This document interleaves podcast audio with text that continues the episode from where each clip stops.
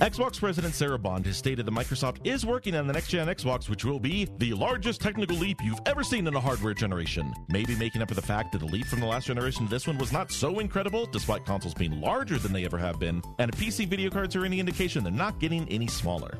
Inside this cynic is a disappointed idealist. Now it's time for your hosts, Rob Roberts, Jamie Summers, and Loki, to tell you about this, the Xbox podcast, and the rest of the week's gaming news. Starting right now in the show, where every gamer has a voice. Hello, my friends out there on the internet. Welcome back to another week of the show where we always get it right on the first take and talk about all things video games. It's the show where every gamer has a voice, Orange Lounge Radio. Live tonight with episode number 993 of our show for tonight, February the 18th of 2024. My name is Rob Roberts and I am joined live each and every week as we do tape live, of course, Sunday nights at 9 o'clock Eastern, 6 o'clock Pacific at the Voice Geeks Network, twitch.tv slash VOG Network, VOG Network, right after the Bobby Blackwolf show. And you can hear myself, Rob Roberts, and my co host, Dark Sakura or Jamie Summers. Hey, guess Hey, what? I what? made a new theme song for us. Did you? Yeah, you want a preview? Yeah, like legit a new intro? That's awesome. You had no ready? Yeah, yeah, yeah.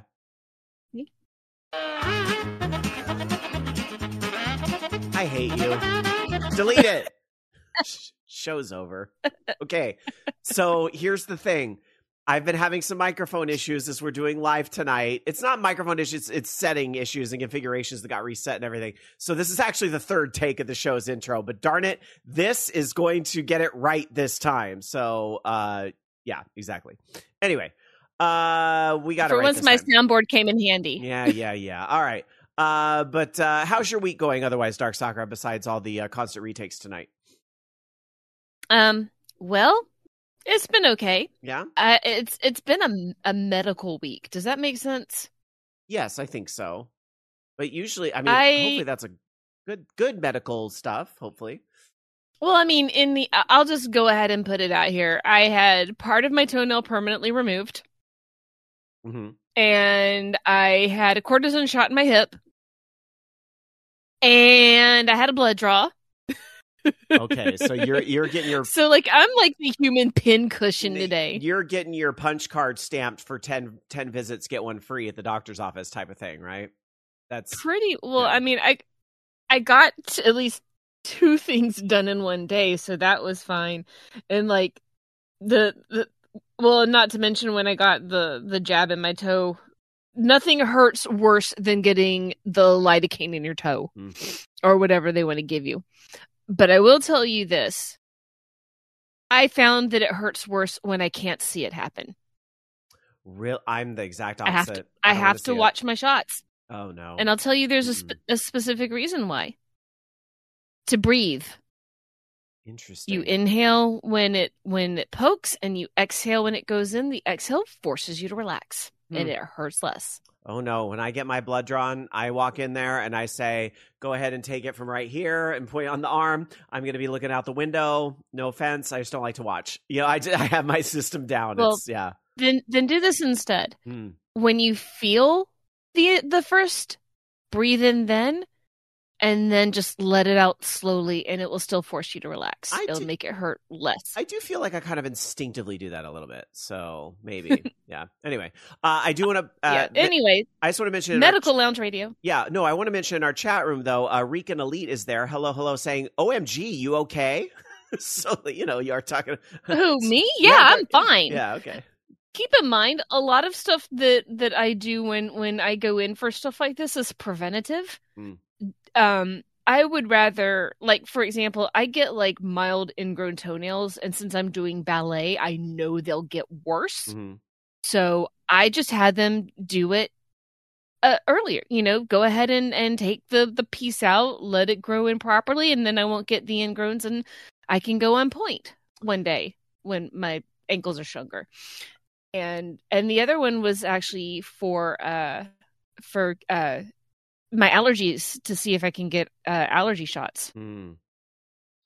Y- so I don't have to keep taking Sudafed every freaking day. You know, my dad had a bit of a medical week as well, but he he had cataract surgery, which you know, as as you get to be a certain age, that sort of thing is sort of inevitable. Uh, and I guess Cadillacs, yeah, as my grandmother called it. um, which uh, I think the normal age like 73, 74. My dad's like ten years above that, so he finally had to have one of his eyes done this week, and so I had to take him not just to the surgery, but then the next day take him to the follow up appointment. So I just I had to basically play Uber this week, which is fine because it sounds like my dad like he's like yeah I can actually see better because right now now he has one eye without and one eye with because he has the other eye now scheduled to be done in April. So he has one Mhm. eye without and one eye with. He's like, yeah, I can see the difference. It's kind of trippy. Like the one of them's got different color hues than the other. So he's kind of living with that for a little bit until they do the other eye. So um kind of interesting. Once my right toe is healed up, then I'm going to get the left one done. Um, I might wait and do it after my birthday trip to Disneyland. Mm. Um, so we'll see. Um, but I mean, you know, uh, Ranma was saying that he gets a, a blood draw every three months, and I I get a full blood panel twice a year for my post bariatric surgery panel, Mm. and they also take a few extras like parathyroid and thyroid because I'm on thyroid medication. hmm So I watch the whole thing, and every so often I'll I'll um take a picture of the vials and then go get color matched for hair dye. No, no.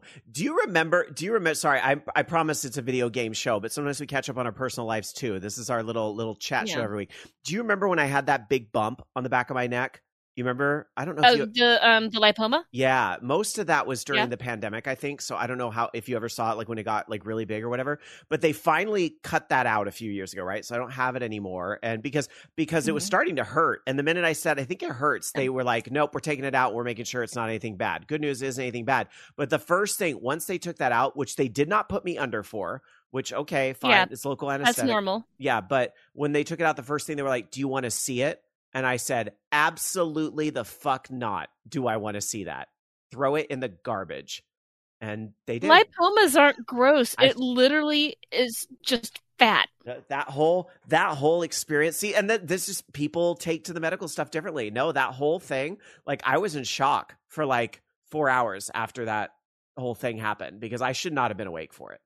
Um, Honestly, lipomas, unless it's like within the muscle or something, mhm. it's absolutely like common procedure to be awake during lipoma removal. No, I'm sure it is, but I still should have been.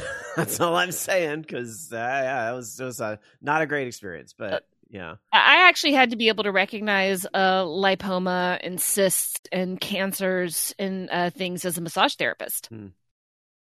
Um, but I will, you know, I will tell you is like I told I told her flat out when I get the other toe done, I want to watch it. My gosh. I've been awake for a couple of different surgeries. Um, although they said that I talked people's ear off, and they that's why they had it to sedate me during the second of one of my surgeries. Because I want to know put me under. everything that's going on. I want to watch. All right. Well, we need to check in with, of course, our Yeah. other host. Say hello to Techmaster Loki. Hello. Hey, what fun medical procedures have you had done this week? You or your family members? Do you have any good trips to the doctor Mm, stories? No? Eye surgeries upcoming? All right. Well, you're no, boring. No. That's all right. Sorry. well, how are you doing? Have you had a good week too, Loki? I was alright. I was working, so eh, you know it.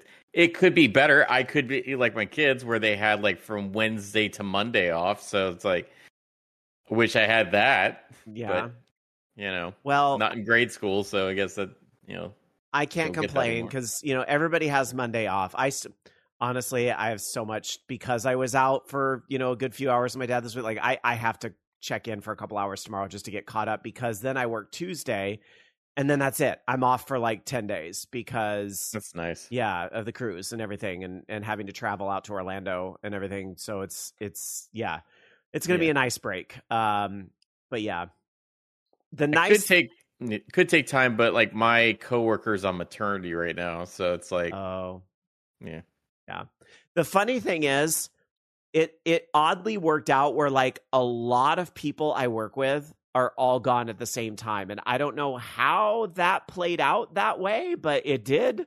Um, so it's going to be very interesting to see the people that are kind of there this week. That hopefully everything's okay. I really hope it's not like a bumpy road or anything because I'm like, dang, there's like a lot of people that all of a sudden are taking vacation at the end of February. But I feel like it's a lot of people that had just delayed stuff for various reasons, whether it was you know COVID or just other types of um, you know obligations and things that just kind of popped up that like everybody's gone at the same time. So this is interesting. I've kind Yeah. of noticed some of that too. Um, although I'll tell you what's what's weird is that my schedule has been going back and forth, and finally I'm just like, pick one. Mm. Um, because I went back on my four by ten this past week, hmm and I realized that I don't think I can do my four by tens like like I was with the nature of what I do at work. hmm So I'm back on the uh, five by eights Monday through Friday, and you know what? I, I think I'm okay with it. Um, SSJ100 Matt says, whatever you do, don't sign on to Slack, not even to see it burning. Enjoy the break. Well, we don't use Slack. We use a, a different application. It's essentially the same thing, but I am lucky enough that I have a work and a personal. So, and my What- work, What's going on with Slack? my work device, we, we don't use it. That's all. It's just, I mean, but why did he mention Slack? Is there something going on with Slack? No, no, no. It's like if you're away, I think the point is if Oh, you're for away on vacation, don't look at everything that's burning while you're away on vacation. And anyway, Oh. I, I literally Can I can't check my Slack? I literally can't take my work phone even if I wanted to because this trip is going out of the country and that's that's we're not supposed to do that. So it's uh yeah, I so sorry, no work phone for me. Oh darn. I have to enjoy the time off. So but it'll be fine. Everything's going to be fine. You know, everything always has a way to work out and that's another thing to remember is that, you know, everything works out. It's good. I'm going to have a good break. So anyway, um, let's see. Uh, as Chase math says, I just assumed he was using Slack because most of my friends use Slack. Bobby Blackwolf says, I mute notifications in Slack. Wow, a lot of you use Slack. DJ Rama S says, if I hear Slack go off multiple times in 30 seconds, then I'll answer it. You know, the weird thing is, I've only ever used Slack because of video games.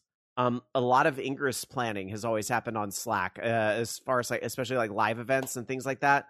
Um, like there's a big Pokemon Go event going on this weekend in LA, actually, which if I wasn't going on the cruise, I probably would have tried to go to LA this weekend to do that with some friends because it's relatively close. But uh, yeah, didn't end up doing that. But um, I'm sure I'll have to ask my friend how that went because one one of my good friends did go down to that, so maybe I can get him to do a report next week. I hear the first day was kind of rough, but he was doing the Sunday, so maybe it was a little easier for him. I don't know.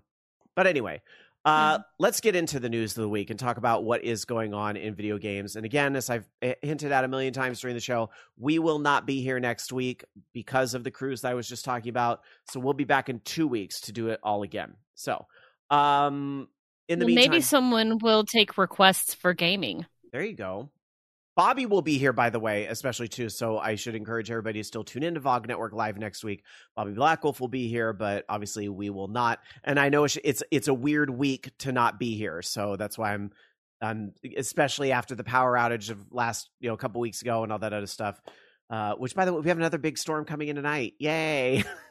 Except the It was worst. so nice earlier too. I know the worst of that rain is supposed to be till like eleven o'clock, so we'll be we'll be off the air by that point. But yeah.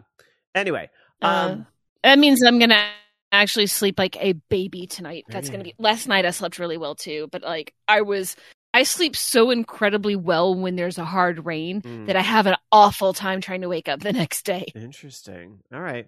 Well, anyway, I grew up with in in thunderstorms, I know, I know. so But for it- me it's comforting. well, there's thunderstorms tomorrow night, so look forward to it.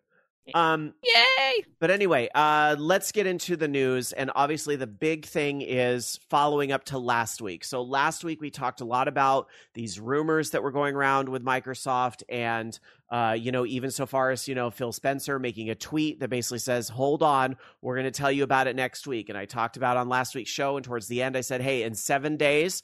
This could be a completely different landscape. This could be a very interesting thing. And yeah, not so much. This could this could be a nothing burger. This could be a it could nothing burger, is what this could be. But Loki, let's. It's. I. I don't know if I would call it a nothing burger. It's it's it's not. but this was definitely like. Have you, nothing like have you gr- ever ordered groundbreaking. your hamburger completely plain with nothing on it and no fixins and not, it's just a plain ass dry hamburger?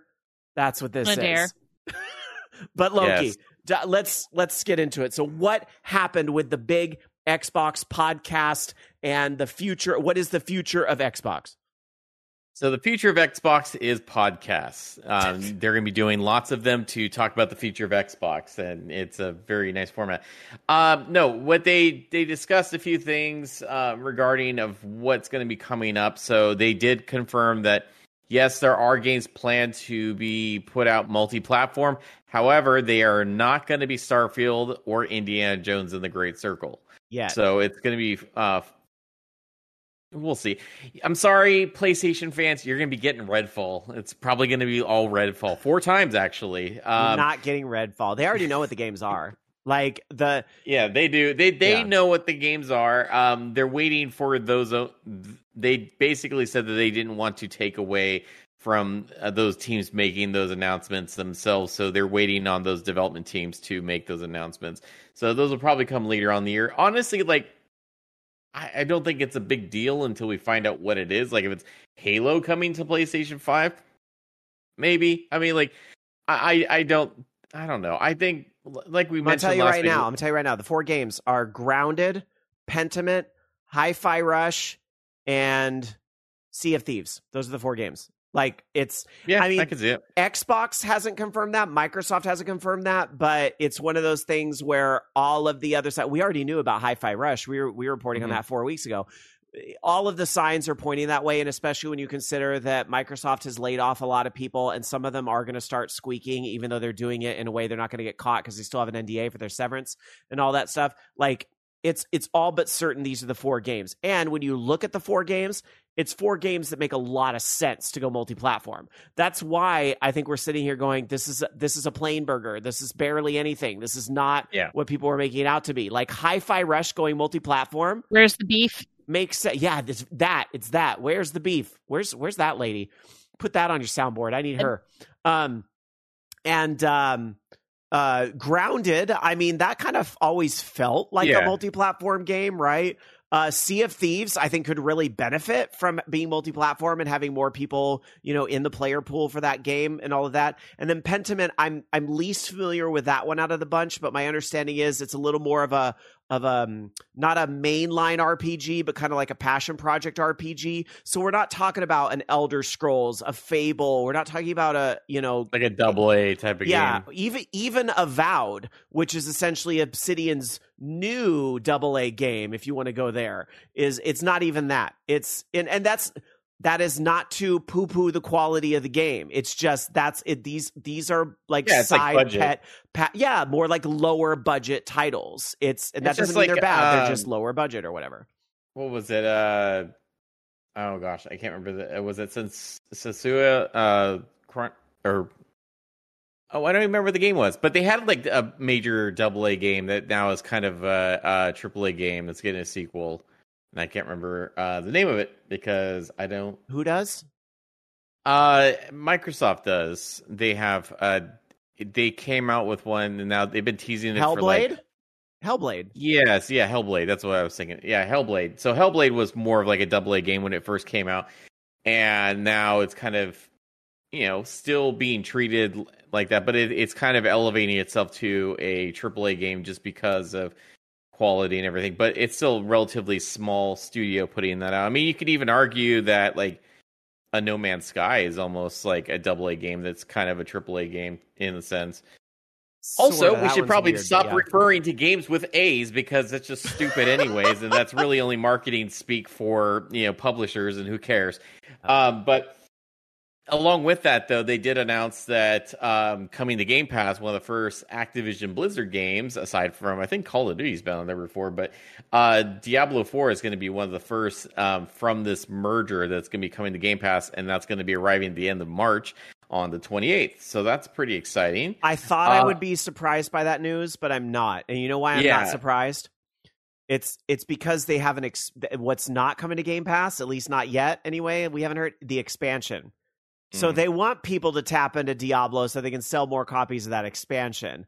Assuming I I don't know. I that's fair. That's I fair feel enough. like when I read the transcript because I didn't I actually didn't watch the pod again. I was way too busy with what I was doing during the day, so I I meant to, and I never. I didn't watch it live. I read the transcript after the fact. And I want to say in the transcript, he calls out the Diablo expansion as one of those big games. And then he kind of says something about like they're all Game Pass or whatever. So I, it, the, the waters were a little muddy on that, but I, my assumption is that expansion will not be Game Pass day one. I'd love to be I wrong. would. I would assume that's the case, and maybe later on down the line, when But- there's like a Diablo Game of the Year edition or something, Even- they'll do that. Even if it is included with Game Pass, Diablo still makes plenty of money. Don't forget, they have a battle pass in Diablo now. They're selling $30 portal colors and all these other things in the games. They have other ways to make money with Diablo besides just, you know, uh, the sale of the actual game. So Yeah, I, I was surprised at first, and I was like, uh, actually, you know what? This far out from the game's release, now, eh, of course, they're going to try to just make money off that in other ways.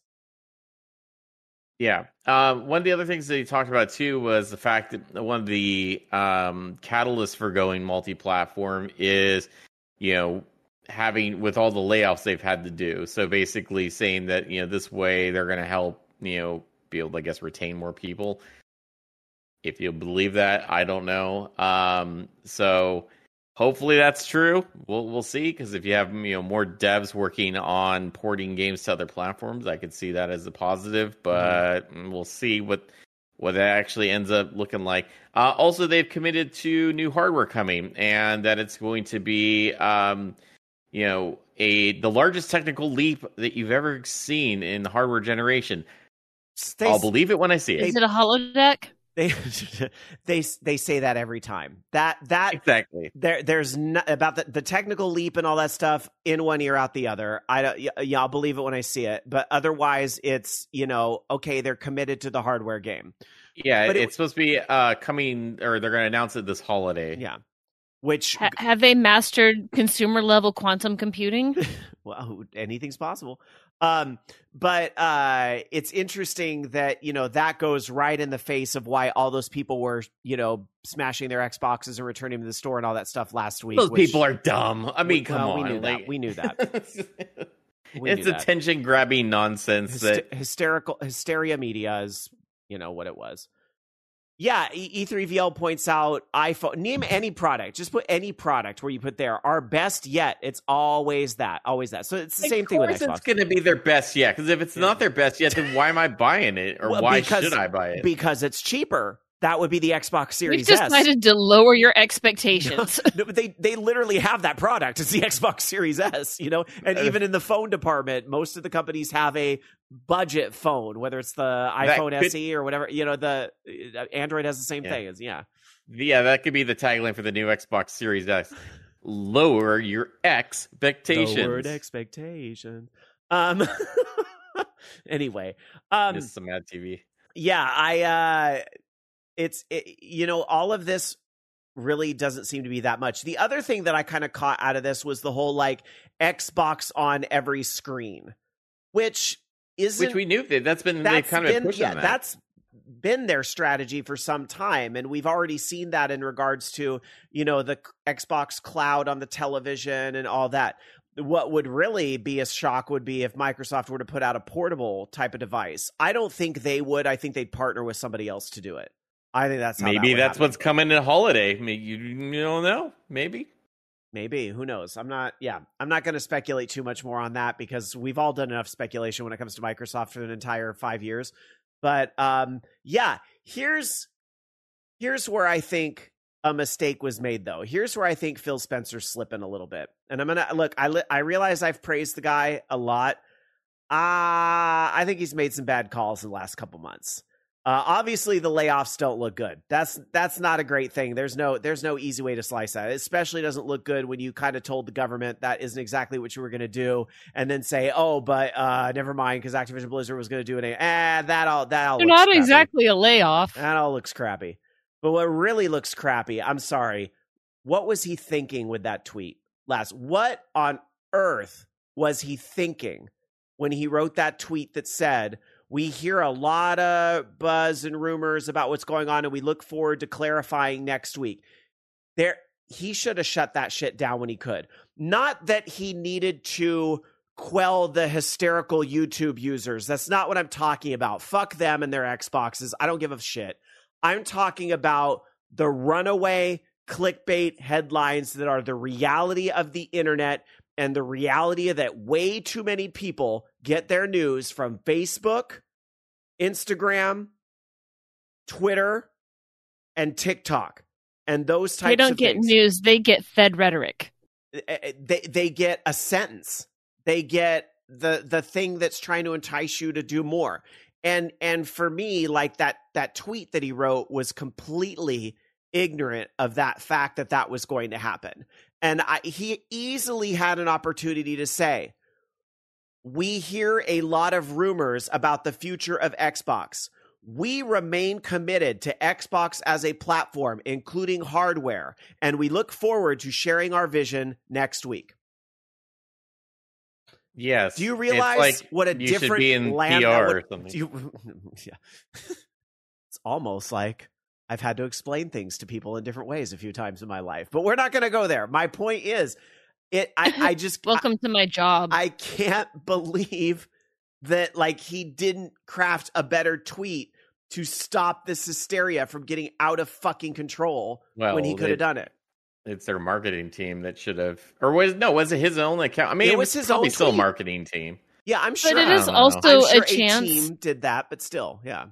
To build more buzz, hopefully in there, like to try to turn it around to build a little bit more buzz in hopefully a positive way. I mean, they, they say that there's no such thing as bad advertise as uh, bad advertising. And you know, I so I wonder if that's part of why he kept it vague. And that's that's very possible is that but I I just I think you're playing with a loaded gun at that point. be he posted about that the way people post about their ex. Let me make sure just for uh sake I get the full tweet here. Here it is. And I don't what are these replies? I can't stand this. Anyway, um but just pay attention to the top of the screen here where it says we're listening and we hear you. We've been planning a business update event for next week where we look forward to sharing more details with you about our vision for the future of Xbox.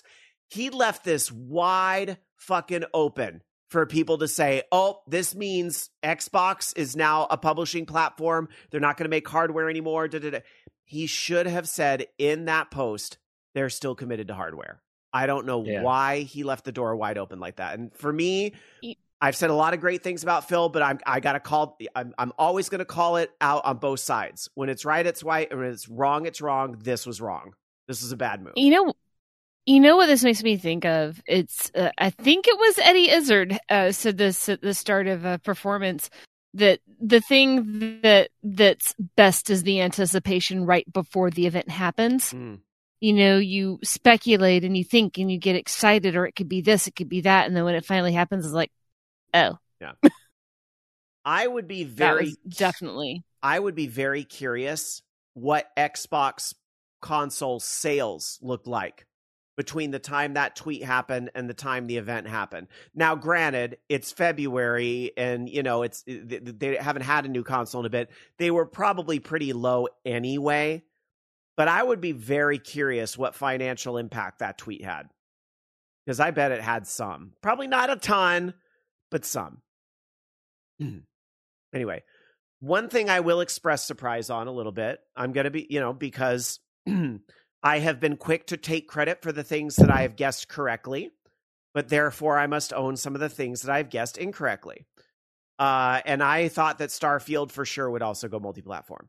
Now, to be fair, he said not yet, you know, and that's not in their plan yet. I, I, Still time. I actually, I, I don't understand why it won't. And I know there's probably Xbox fans that would hit me with a rolled up newspaper to kind of paraphrase what someone said in chat a little bit ago. I, I'm sure there's people that would say that, but I, I don't see how that wouldn't make that game and its reception even better to have a chance. It's everything I said last week. Relaunch, redo it on the PlayStation with the the patch and the DLC and everything.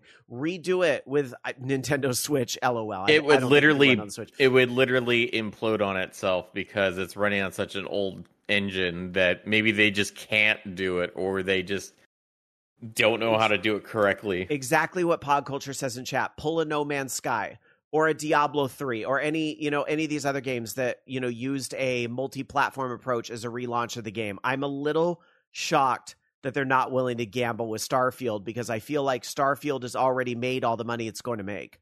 So why not try to gamble to get a little more? I, I mean, I, am just, I am legit surprised.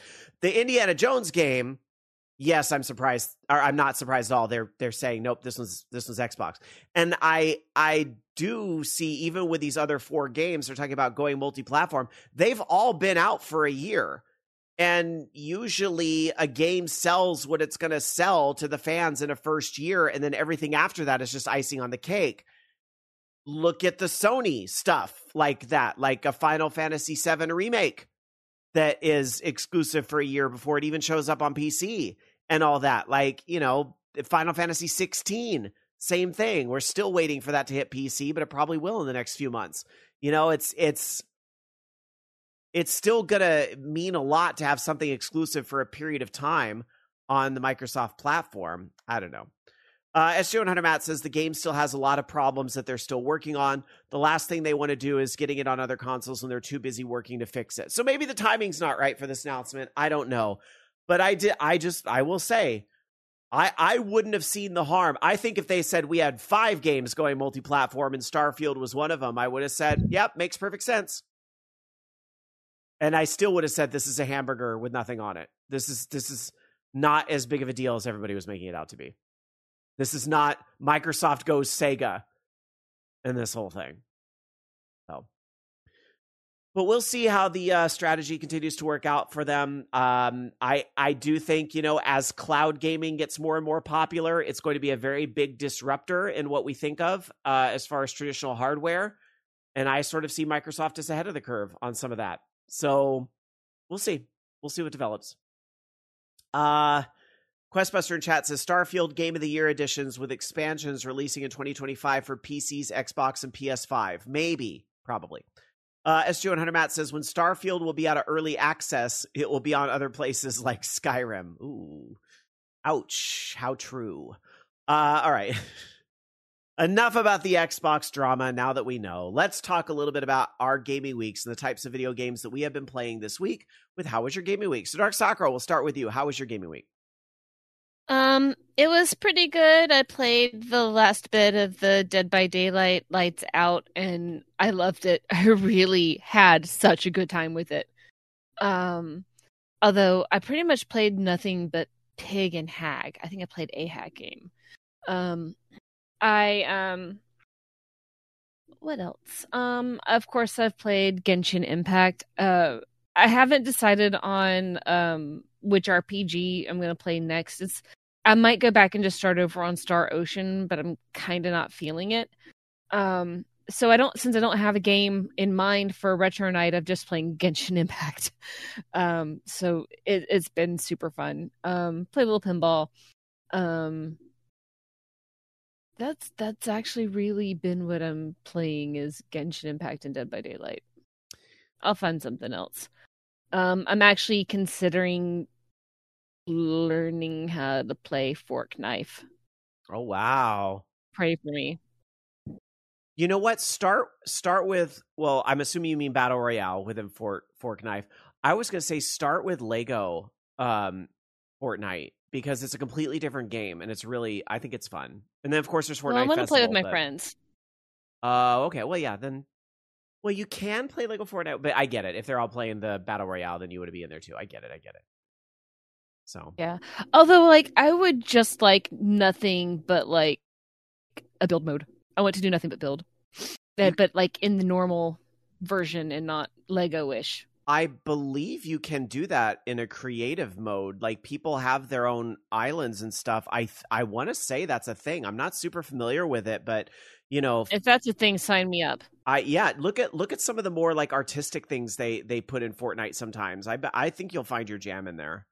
So okay, yeah, we'll see. Cool. If somebody in chat is a little more familiar with it than I am, by all means, uh, be very curious to uh refer Jamie to that type of stuff. So, uh, but I'm also waiting for Islands of Insight to get a GeForce version so I can play it because I've been excited about that. Okay. All right. The, the new behavior MMO. Oh, okay. Nice. Uh, Loki, we'll go to you. How was your gaming week? Um, my week was finishing up my video that is playing behind me now. So I have a new episode out now that was on the Fever Dream SMP, which is took place back in January. It is uh kind of tying in with the Channel 64 SMP in the sense that I have lore that kind of starts off there. Uh, essentially, the whole thing. I mean, like it, like it sounds, it's a fever dream. So as that SMP went on, it was more and more chaotic. They kept adding more things that were strange in it. And so my video is also very strange. It is the complete opposite of the content that I normally make. It is kind of a satire on the modern Minecraft YouTuber, I guess, if you will. Um, you know, the quick, the over editing, the shouting at the camera, the um, constant calls to action for like subscribing and liking stuff. It's uh it's interesting, but it's also funny because No, I thought it was great parody. I watched it. I thought it was great parody. You're funny.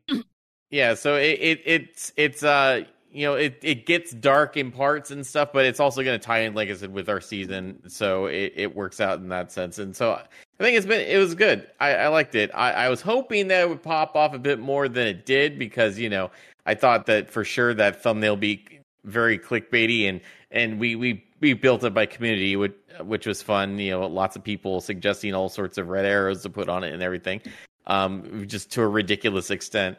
So uh it's been a lot of fun. And then um been working on uh designing my dark uh my water uh dark ride that I've got. So I'm doing a theme park this season and I'm going through the process to design rides like you would an actual like theme park ride. So, um, including all the theming and everything like that. So I've been working on a, a water ride, a dark ride that's kind of similar to like not Pirates of the Caribbean, but in that sense, like you know your Disney rides where Sure. you're in a boat and water and stuff. Um, and you're supposed to be target shooting raccoons that have taken over a lumber mill, and there's like a it, it's just The poor it's, trash pandas. you're, you're not like killing them. You're just capturing them, and then you know. I mean, it's like then Power the ra- World. You're not killing them. You're just, you know. No, no, seriously. Like you're not supposed. You're not killing them. I mean, they're not. They're not even really raccoons, essentially. But um, it, it it's just it's a silly ride, and that hopefully, like kind of a mini game that you will be able to have a scoreboard that's in front of the ride and see how Linky did and stuff. So it'll be kind of a a fun project to put together, but it's also a very elaborate project to put together. So, um, yeah, I've been trying to get that worked on, but I don't think this weekend I'm supposed to be streaming as well on Saturday at some point. Uh, we haven't got the full schedule out yet, but probably in the evening. And I think it's going to be kind of just laying out where I want different things in the theme park yet because I it's to be a while before that ride gets built. I think, hopefully sooner than later, but it it's big, so it's very complicated and it's to take a while. All right. All right. Uh, well, if that's it for your gaming week, I'll talk about my gaming week, which was pretty. You know, I I play a lot of Final Fantasy 14.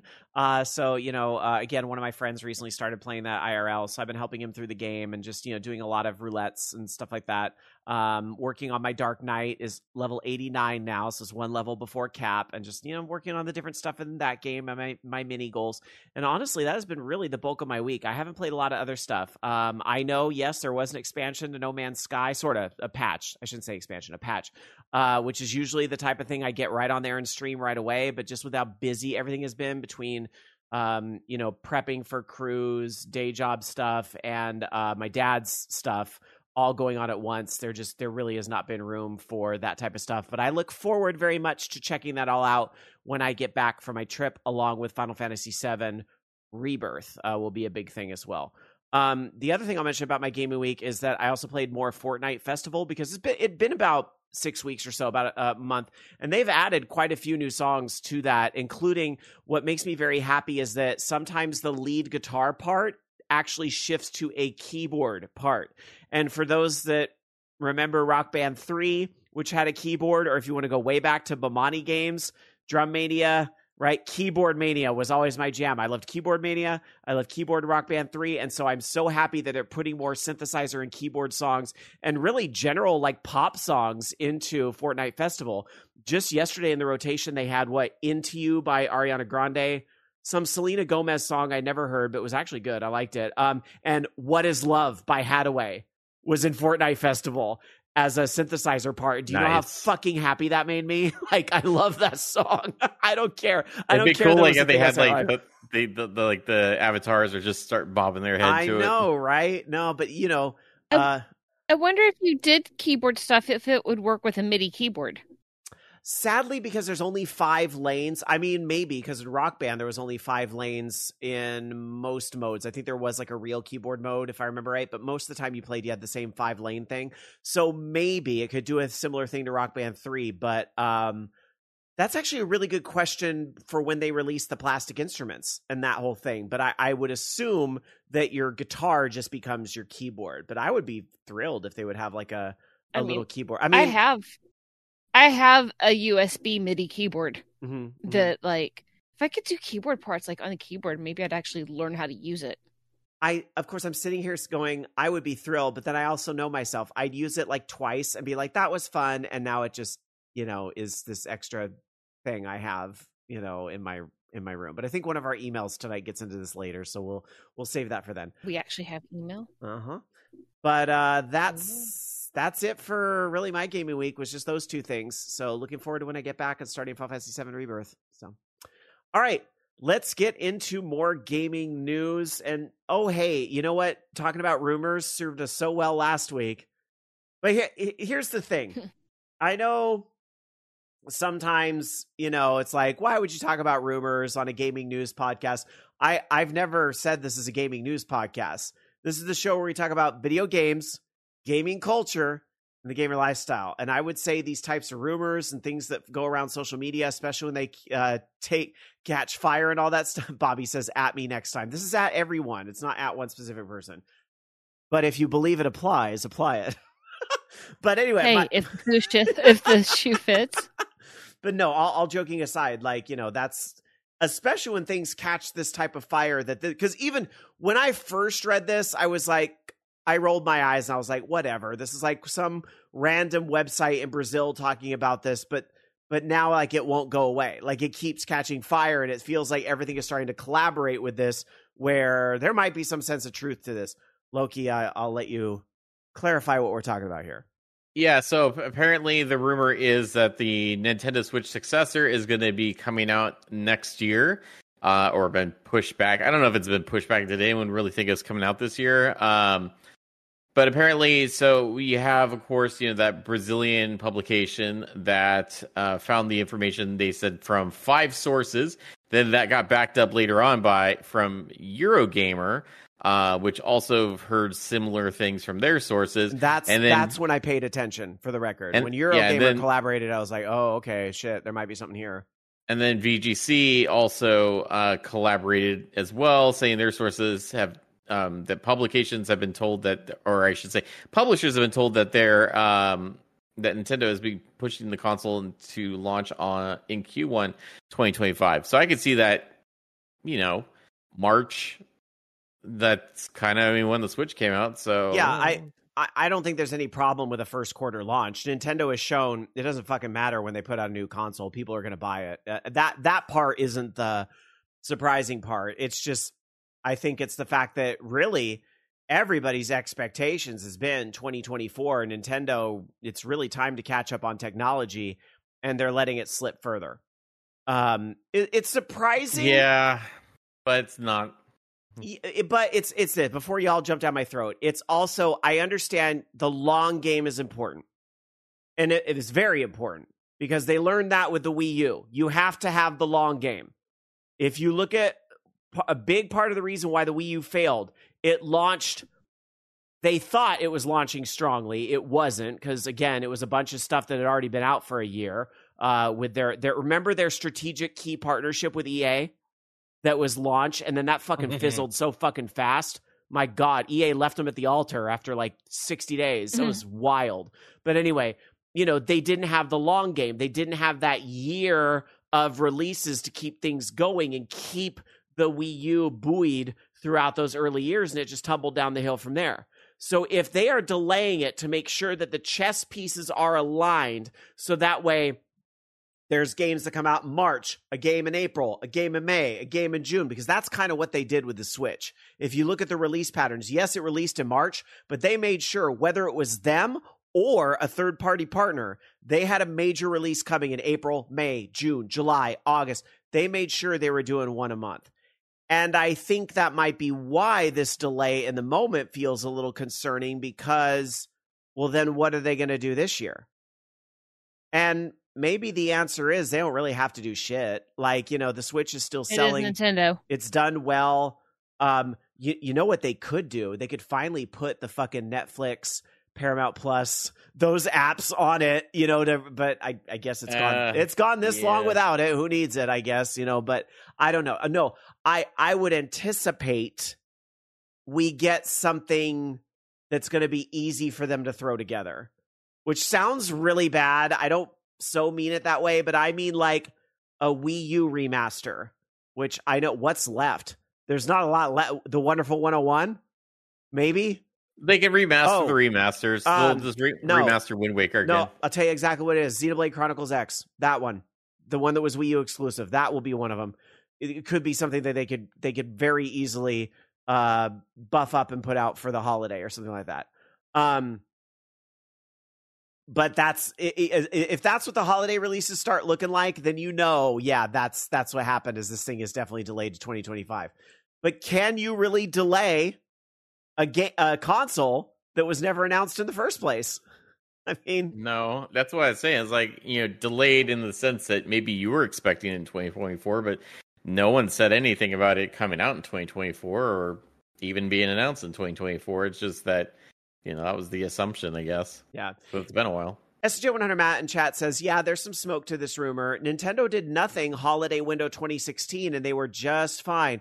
Well, they weren't fine. The Wii U was kind of tanking. It is a slightly different. I mean, I get what you're saying. Yes, they ended up okay in the long run, and that's what's important. But the Wii U was in a very different place than the, where the Switch is now, right? And so there is a little bit of a difference there. But yeah, if Nintendo kind of, oh, no, it just hit me. This is what this Hmm. is what they'll do. This is how Nintendo salvages their holiday. Period. It's going to have nothing to do with the Switch. They're going to put out a new classic system. Guaranteed. That's what they'll do. They'll do one of the they'll do an emulation hardware thing. Remember like the NES Classic, SNES Classic, uh maybe a Game Boy. Disk System Classic. I can't hear Rob. Sorry about Can't that. I. I accidentally hit the mute button. I'm sorry. As a We're fan, so excited. I know as a as a I just was I was talking with my hands and my hands slipped against the button. So, um what was the last thing you heard? I'm sorry. um, like uh, Game, Game Boy, Boy Classic. Classic. Okay, yeah. so Game Boy Classic, N64 Classic, and I said maybe even an NES Classic Volume 2 or an SNES Classic Volume 2. Like, what's to stop them from doing that? People would pick that up as well. And then you said a Disc Classic Uh, as well. Yeah, they'll do the top loader system. No, you, you, that's, you joke, but It would be a yes. special edition. Yes, it will be that. and it will have different games, maybe that they've worked with third party publishers, and maybe maybe repeat some of the classics in there as well. Or something I don't like that. think that they would because I think it would devalue. I mean, maybe like Game Boy. I could. I don't know. I still think that their their path now is that they want to push people to Nintendo Switch Online in the expansion pass. So, I I think it's a great idea because you know Nintendo Switch Online expansion pass is only twenty five bucks in a year, whereas a console they could sell that for hundred bucks. But I don't know. We'll see. Yeah, to- respectfully, totally disagree. The NES Classic and the SNES Classic didn't do a damn thing to sales or cannibalize. People still wanted those things, and I think if they did an N64 Classic or um, a top loader NES Classic or a Game Boy, which would be the three likely candidates to me. As a fan, now as a fan, Dark Sakura, I would love, love exactly what you're talking about. A disc system with a bunch of games that have never been released in the US or something like that. Or just, you know, most people have never bought, even though you can do it on the Switch's um, virtual console or whatever. I'm sorry, the, the Switch Online. Um, you can play Metroid Or- with the extra sound chip. They'll they'll Yeah, put it, they that's can do what I'm whole, thinking. Like eh, like an FM series, or yes. maybe even coordinate with Sega Mm. and actually do a good Master System although I mini. I feel like the Sega minis There's so goddamn Yeah. many of them. But you're but you're right. If there was a way that Nintendo and, and Sega maybe even teamed up for something that had all of it, I, who knows? Who knows? Maybe, maybe, maybe. So Well, we already have the Famicom Mini, yeah, yeah. So anyway, uh, Mini. Bobby. Blackwolf points out my in-laws have an NES Classic because my mother-in-law grew up playing NES games. She doesn't want to switch; it's too complex. There's still a lot they could do with an NES Classic. Keep in mind, it- it- it- just piggybacking right on Bobby Blackwolf's comment about um, they have an NES Classic because they grew up playing NES games. There is a huge game that everybody grew up playing that has never been in one of these releases, and it's not on Switch Online either. Duck Hunt. That's that's the one. because, because guns are hard to do when you don't have a CRT. But I- now you can do the um you'd have to use the tracker bar. Yeah, there, they, there'd have to be other the, you know, other technology in it or something like that. But yeah, I mean, I still feel like all of this is just like it's the low hanging fruit. Where if Nintendo still wants to just like sell oodles and oodles this holiday, that's that's it. I'm a I'm a genius. Mark my my, my words. That is Nintendo's holiday plan. They're gonna put out a, a new classic or some type of hardware thing, and that will be the thing that moves hardware when the Switch is having an off year. But they'll still they'll still do the the Wii U uh release or something like that will still be a thing. But that'll that'll be it. Uh yeah, everybody's uh Dark Tetsuya says Duck Hunt showed up on Wii U with Wiimote support. So if they could figure that out for a mini, sure. Oh, that's that's a good one. Um and Bobby Blackwolf says there is a way to do light gun games on modern LCDs. Arcade One Up figured it out. Yes, and I think we have another light gun story coming up later. I But- mean, I mean to be fair, you could take one of those. Remember the remember the Wii um was it the Wii console that they put out like the very end of the life cycle of the Wii that had like no internet access, like no GameCube backwards compatibility and stuff like that, and they were selling it for like I think it was it was under like a hundred bucks, I think. It wasn't the Wii, it was the Wii. Right. It was the Wii. It- it- yeah, it was a, it was I don't remember what they called it. They called it something different. It was the Wii, but it had like an extra name on it. Uh they could repurpose that. I mean, that thing could emulate obviously Nintendo games since it Mhm. did. Um and then you you have a light gun right there because you have the Wii remotes. And and to be fair to Dark Sakura's original point about the fact that Duck Hunt would have to be repurposed in a sense to run now. I I was just stating why it hadn't been done to this date. right, but it's all but it's also one of those things to that point is that um the the NES Classic, SNES Classic, they were nice, they were cute, but they were just ROMs thrown on a a, a piece of hardware.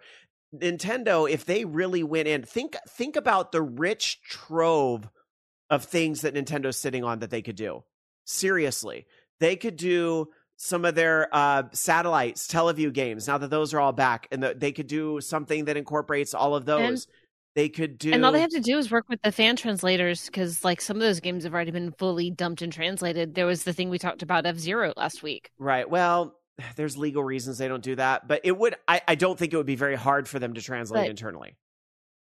But I mean, they've done it before. Like, they've put out the, um, like, they did Star Fox 2. You know, finally gave us a full release oh of that. Oh, yeah, no, you're right. You're right. They, they've got all of the material for the Sa- Satellaview games. I Mhm. would think that, you know, if they see how popular that ended up being, maybe they would translate some of the Satellaview games or put them in a standard play version. Yeah, and I've been saying this Like for we have the, the Satellaview edition. I've been saying this for years. I would love for Nintendo to embrace the randomizer concept with some of their old games. And you know they they don't have to use the literal stuff that's out there now. Nintendo could come up with their own thing to do a true randomizer for something like Metroid or Zelda One or you know all these games that get get this treatment.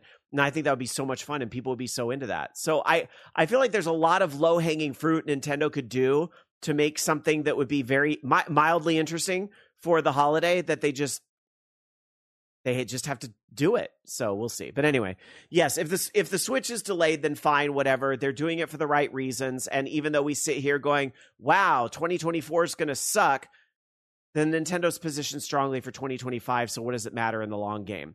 But I'm just saying, 2024 doesn't have to suck, Nintendo. We'll see what happens. Uh, Dr. C in chat says, This reminds me, I saw an article on one of the blogs about NES Remix. They should bring that back in some form. Hell yes. NES Remix was awesome. That was uh, a lot of fun. All right, let's move on and talk about this headline that kind of kind of slipped under a little bit considering all the things going on with Xbox, but how different at its core really is this comment besides the obvious from Sony president Hiroki Totoki who uh, was talking recently uh, in an earnings call Q&A session. Uh, he was asked about Sony's profits not keeping up with increasing gross income. And he mentioned that hardware and first party games were areas of focus. Hardware cost reduction was difficult to come by, so don't expect the price of a PS5 to drop. But then goes on to say, I personally think there are opportunities out there for improvement of margin. So I would like to go aggressive on improving our margin performance. Okay. In the past, we wanted to popularize consoles, and a first party title's main purpose was to make the console popular. This is true, but there's a synergy to it. If you have strong first party content, not only on our console, but also other platforms like computers, a first party game can be grown with multi platform, and that can help operating profit to improve. So that's another one we want to proactively work on. So Sony also talking about multi platform. Granted, not Xbox, not Switch, sure. But look at that quote and what he's saying. Is it that different from Xbox? Xbox is just taking this road to get to that point. Sony is taking a different road to get to that point. But it's this at the same at the end of the day, it's a first party game can be grown with multi platform, and that can help the overall profit to improve. It's But just wait, where are the people throwing away their PlayStation 5s? they're not gonna because well, actually, Loki, to be fair, when they first went to Steam and PC, we we saw the YouTube hysteria on that front. That did happen. To to be completely fair, Sony fanboys are just as insufferable as the Xbox ones. Okay, they're all they're all bad. Um, but yeah, th- this far and this far along, does it really matter at the end of the day? You know, has it has it really killed the PlayStation exclusives? No. But he did point out PC game in 2022 at the time he said PC gamers would have to wait at least a year to play things like God of War 2018, Marvel Spider-Man, uh, and uh, Miles Morales was actually a 2-year turnaround. Uh, something to note, Hell Helldivers 2, a Sony game, just came out on February 8th on PlayStation 5 and Windows and it's doing very well. We'll talk about that again later in the show. In fact, it is doing better than they expected it to do, which is very interesting. So, now again, unlike Microsoft, Sony didn't name any specifics because this was more of an asterisk during a Q&A at the call. So we don't know if we're talking about like is does this mean Wolverine? Does this mean, you know, a potential future Naughty Dog game or anything because we all know Last of Us 3 is going to happen eventually or any of that stuff. We don't know yet, but it is very interesting that Sony also sees the benefit of going multi-platform. And I think that is that I think that window of the year might get a little smaller, but not too much. I don't I don't know if we see a lot of same day and date like we're seeing with Helldivers 2, but maybe maybe the Helldivers 2 is a very interesting cuz I that game was not on my radar at all. And now it's I feel like uh lots of people are talking about that. So Anyway, let's move on. Uh, Dark Sakura. I know you love to talk about classics here, and this is definitely something uh, uh, with the classics, right? Well, Rob, are you familiar with the term um, kusoge? Uh, no. Kuso means shit. Basically, it means shitty game. Hmm. So they have there is a translation patch for a Dreamcast light gun game that is a pretty shitty game. Um but uh it does have uh some notable music to it and it's it's just got a lot of lot of stuff to it. But it's called um uh, Death Crimson 2 Altar of Melanito and there is an English patch put out for it. Um, yeah, and and Bobby points out about the uh, Cuso Grande, which is you know same thing. Um, but there's also cheat codes that let you use the L and R trigger to increase your your credit counts, um, uh, and change your timer. Um, but there's like there's a patch online that you can go get from uh from uh Derek Pascarella, P A S C A R E L L A, um, on uh on the the service that shall not be named, and uh yeah. So if you like your crappy light gun games, give it a go. Uh, Bobby Blackwolf points out that he came across that term "Cuso Grande" at Awesome Games Done Quick because there was a tournament yep. there that happened. Not something you saw on the stream yet, but they were kind of filming a tournament for future use um, that you're going to see later on there. So, um, yeah. We were watching that just on their channel um, as like it was like an ongoing thing just on the channel itself. We would sometimes watch and go, "Hey, I know that game." Yeah. Yeah. yeah. All right. Well, let's move on. Go. Loki. Uh yes. Um it's funny. I mean, it's not funny. None of this is funny, but it it reminds me of EA in a sense. So Embracer has canceled nearly 30 unannounced games in the last 6 months. Um and if you think about it, it's very this feels a lot like EA and how they used to basically buy up studios and then those studios just go under. Um but except they're just speed running this now.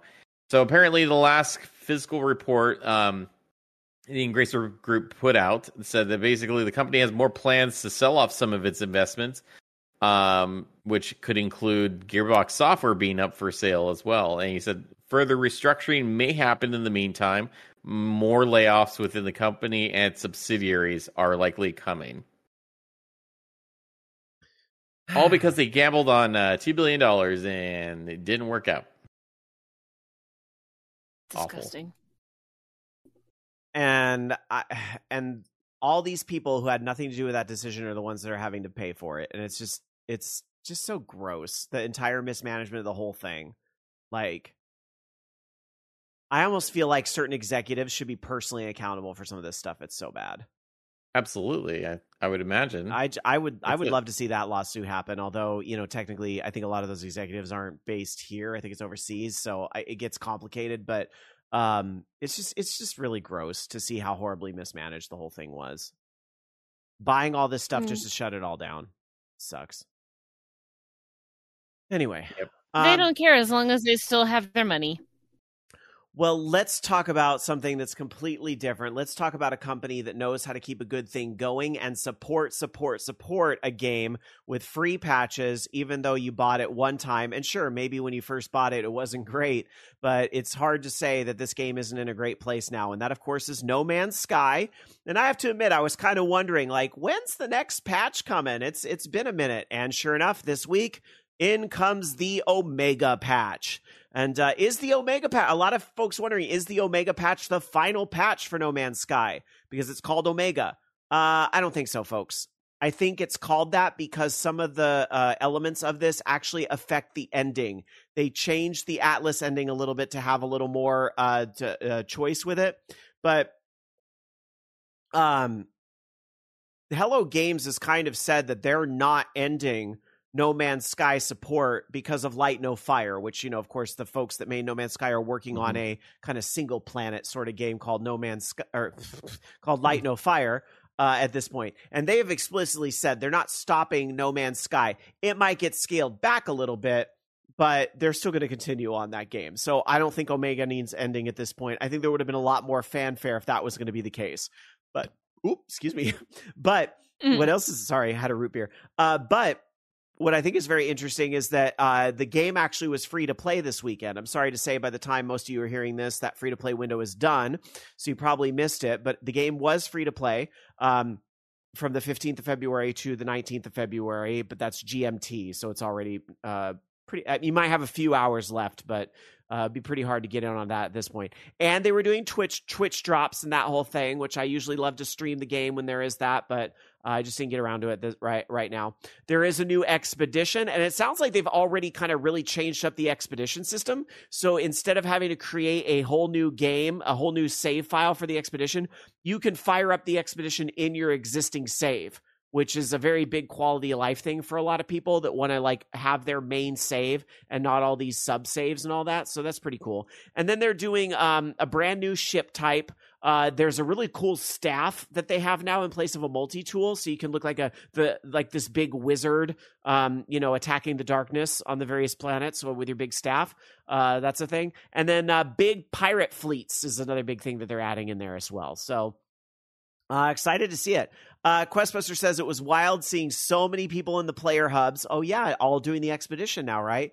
And you can pick some things to bring over too. And that's also exciting because the best part about doing an expedition was um, when you got to the central hub, the ent- the um, the entity. No, what do they call that? The anomaly. When you get to the space anomaly, you can access all of your Twitch drops and things you've had in other expeditions. And oftentimes it really makes the quality of life doing the expedition a lot easier. So I think now they're designing these things with that in mind a little bit. So that's pretty cool. But I'm excited to check this out. Unfortunately, the expedition only runs four weeks. And so, like, I'm going to have maybe a week when I get back and I want to play Final Fantasy VII Rebirth. So I might miss this one, but I'm going to try not to because uh, I love no Man's Sky is just one of my go-to comfort games. It's my comfort food. It's my it's my Taco Bell. I don't eat it every day, but once in a while I crave it and I want it. and I go play it. So, there's that. All right. Uh Dark Sakura with another uh, cool little classic update. Well, um Switch had uh, a new uh, release on the 15th and that is um the uh, Ys for the PC 8801, as in it's a very different. Uh, well, actually, I take that back. Ys. yeah, I, I was thinking of of uh, Valis. Never mind, but it's still um, it's the um the original one of the original versions of Ys. It's going to be six dollars and forty nine cents. It's a small little game but it's the game that began the the Ys series put out by uh, Nihon Falcom. So uh, definitely, it's it's worth it. I mean, my jam was Ys three, and I like the series. So if you want to know where now we're like what on Ys nine, something like that. I want to say ten. Now, are we? I I lost. I want to say but, I saw like YX. I know it's Ys, but YX. I could be wrong. I, could be, I thought I saw a thing of that. At any rate, you can go back and play the original, and it's actually uh, been dubbed Egg Console Ys PC 8801 Mark II SR. Sounds like Iron Man's arm. uh, DarkTetsuya in chat says, I'm, "There you go." Uh, in chat says, "I'm tempted to get it just to show the wife some of the early Falcom stuff, and apparently it's still in Japanese, but I'm sure Google Translate might help." Um, Oh, well, actually, um, the um the menus and how to play is all in English. Oh, nice. But the main game and gallery is in Japanese. Okay, so they translated the the necessary stuff to get through the game. It sounds like interesting. Well, yeah. I mean, you won't really unless you know enough Japanese to kind of get the gist of the conversation. Mm. You know, you will be missing out on some story but that's still a cool thing for them to release. Like just and I, I get, you know, Dr. Su's comment, like just almost wanting to buy it just to support this and see this kind of thing. No, do it. And I do think that is important. Like if this kind of like really like let's be honest, this is a deep dive in classics. This is not I realize Ys is a great thing for a lot of people as are these, you know, uh Japanese consoles, but you know, like let's be real. We're not talking about Mario Brothers or Zelda. We're not talking about a re-release of a huge game. We're talking about something that's rather pretty niche. So if you want to support that, I do think it's important to buy this you know, and if you have to use your phone to translate some of it, then so be it. I think that's uh, pretty neat. And thank you, Questbuster. Questbuster does point out so Ys X is a thing. It's Ys 10, but Ys 10 is a thing, but not yet. So Ys 10 Nordics is has a page on Steam and it's coming out here later. So so I I am not completely uh, wrong in having seen Wise X. I know, I know, I know. It makes you all shiver, but it's funny. Rob. it's funny. Rob. What? Rob. What? it's funny. All right. No. Uh, moving on, Loki. Uh, yeah, so we have some news regarding, uh, I guess, a lawsuit against Activision by OpTic Gaming. Um, and uh, so this is in. I'm not too familiar with all of this. This is more of the Call of Duty League. It's their professional esports gaming league, and kind of some of the stuff that went along with that. So, kind of for context, apparently before the Call of Duty League, there were other professional Call of Duty kind of tournament setups that were out there. Of course, once Activision uh, purchased um, some of the uh, competi- or the competing leagues, it kind of got it down to almost where it was more of a monopoly on the whole competitive space.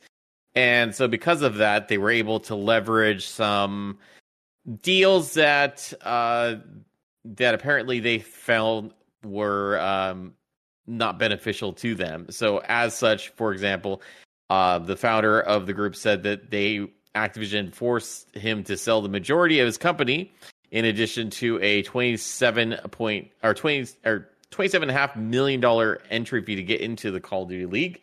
Um, and also that they demanded an unconstitutional 50% share of the revenue the teams generate from ticket sales, sponsorships, and other revenue streams. Um, along with that, also accusing them of uh, basically forcing players to sign a contract without them being able to run it by their lawyers, um, just pressuring them to do this kind of stuff. So now they're seeking 600 or more than 680 million dollars in damages. All right, we'll see what happens with this, but I don't know. Jeez. Do you think there's a case here, Loki? Um I don't know. I don't I, I don't know if there is or not. It sounds to me this reminds me a lot of like the whole Smash scene and kind of like the stuff that they're the regulations Nintendo's putting on um people that are running tournaments and stuff like that. Uh to a lesser extent, obviously this is much larger than that when we're talking 680 million dollars where some of these Smash tournaments are probably a few thousand dollars, you know, like significantly smaller. So it but the the kind of terms that they're trying to make them agree to sound similar. So I don't know. I don't know any. I have no horse in the game. Fair enough. Uh, as SG100 Matt says, yeah, this and the Overwatch League ended in such disaster. It, it's kind of a bummer to see this sort of setback for gaming uh, sports. I don't know. I realize people feel some sorts of ways about it, but I, as somebody who was picked on a lot growing up, and I there's a lot of you that share this with me. I'm not just talking about myself as somebody who was picked on a lot growing up because I didn't play sports and I tended to lean more towards video games, seeing video games start to have their place amongst the sports and that type of stuff on, you know, ABC Wild Wide World of Sports or whatever, kind of felt some sort of Wide way. World of Sports. Oh my god. Yeah, kind of felt some sort of way that felt really good. You know, and it, it was it's just a bummer that you're having all these setbacks because now it feels like Well, shit. Maybe video I games mean- aren't going to be able to hold their own there because we keep Yeah. having these financial and you know other types of fuck ups. Well, to be fair, I mean, in the sports world, they have these same types of arrangements with their players that kind of suck. Like, look at the whole uh, college leagues and everything, and the amount of like ownership that those players have over their likenesses, and even like some of the EA games and Madden and stuff like that. You know, there's the whole. It's very regulated in that sense, and sometimes, especially for like people that are not necessarily savvy in legal stuff, they can get run over by these companies. And that's kind of sounds like what's happening here. But also i wouldn't say that these people are like completely not savvy legal legal wise because um, i mean they're saying that their valuation for their companies you know several millions of dollars. Like that's you got to have some sort of legal structure and you know retainers and whatnot to be able to operate a company of that size anyways Yeah, You know, and it's and it, it's not to say that regular sports, quote unquote, don't have their problems as well. Uh, did did you all hear the news? By the way, here here locally in our our hometown of Sacramento, where we're based, we might suddenly have a Hmm. major league baseball team for two years. Have you heard about this? What? no Yeah, we no. might. That's that's the latest rumor going around. Yeah, uh, apparently uh, Vegas isn't ready for the A's, so the A's might move here for just a couple of years. That's that's like the latest thing people are talking about. Because uh, if you think about it, uh, the park over in West Sac that has the River Cats, like it's actually a pretty decent facility that's relatively newer and can Oh, I've enjoyed fit a lot games of people. there. Yeah, so like they're talking about, and the fact that it's you know down the street, so to speak, from Oakland. they're talking about the Sacramento is like the leading place to hold the A's for a couple years before Vegas is ready for them, and that came out of fucking nowhere. But that's but that's because of all the fuckery. I wouldn't mind. You know, I wouldn't at all. I think it would be very interesting. But I that's because of all the fuckery of the guy that owns the A's and how he was dicking around the city and all this stuff. So, we moving just all the Oakland teams to Vegas now? Yes. Is that was happening? Yes.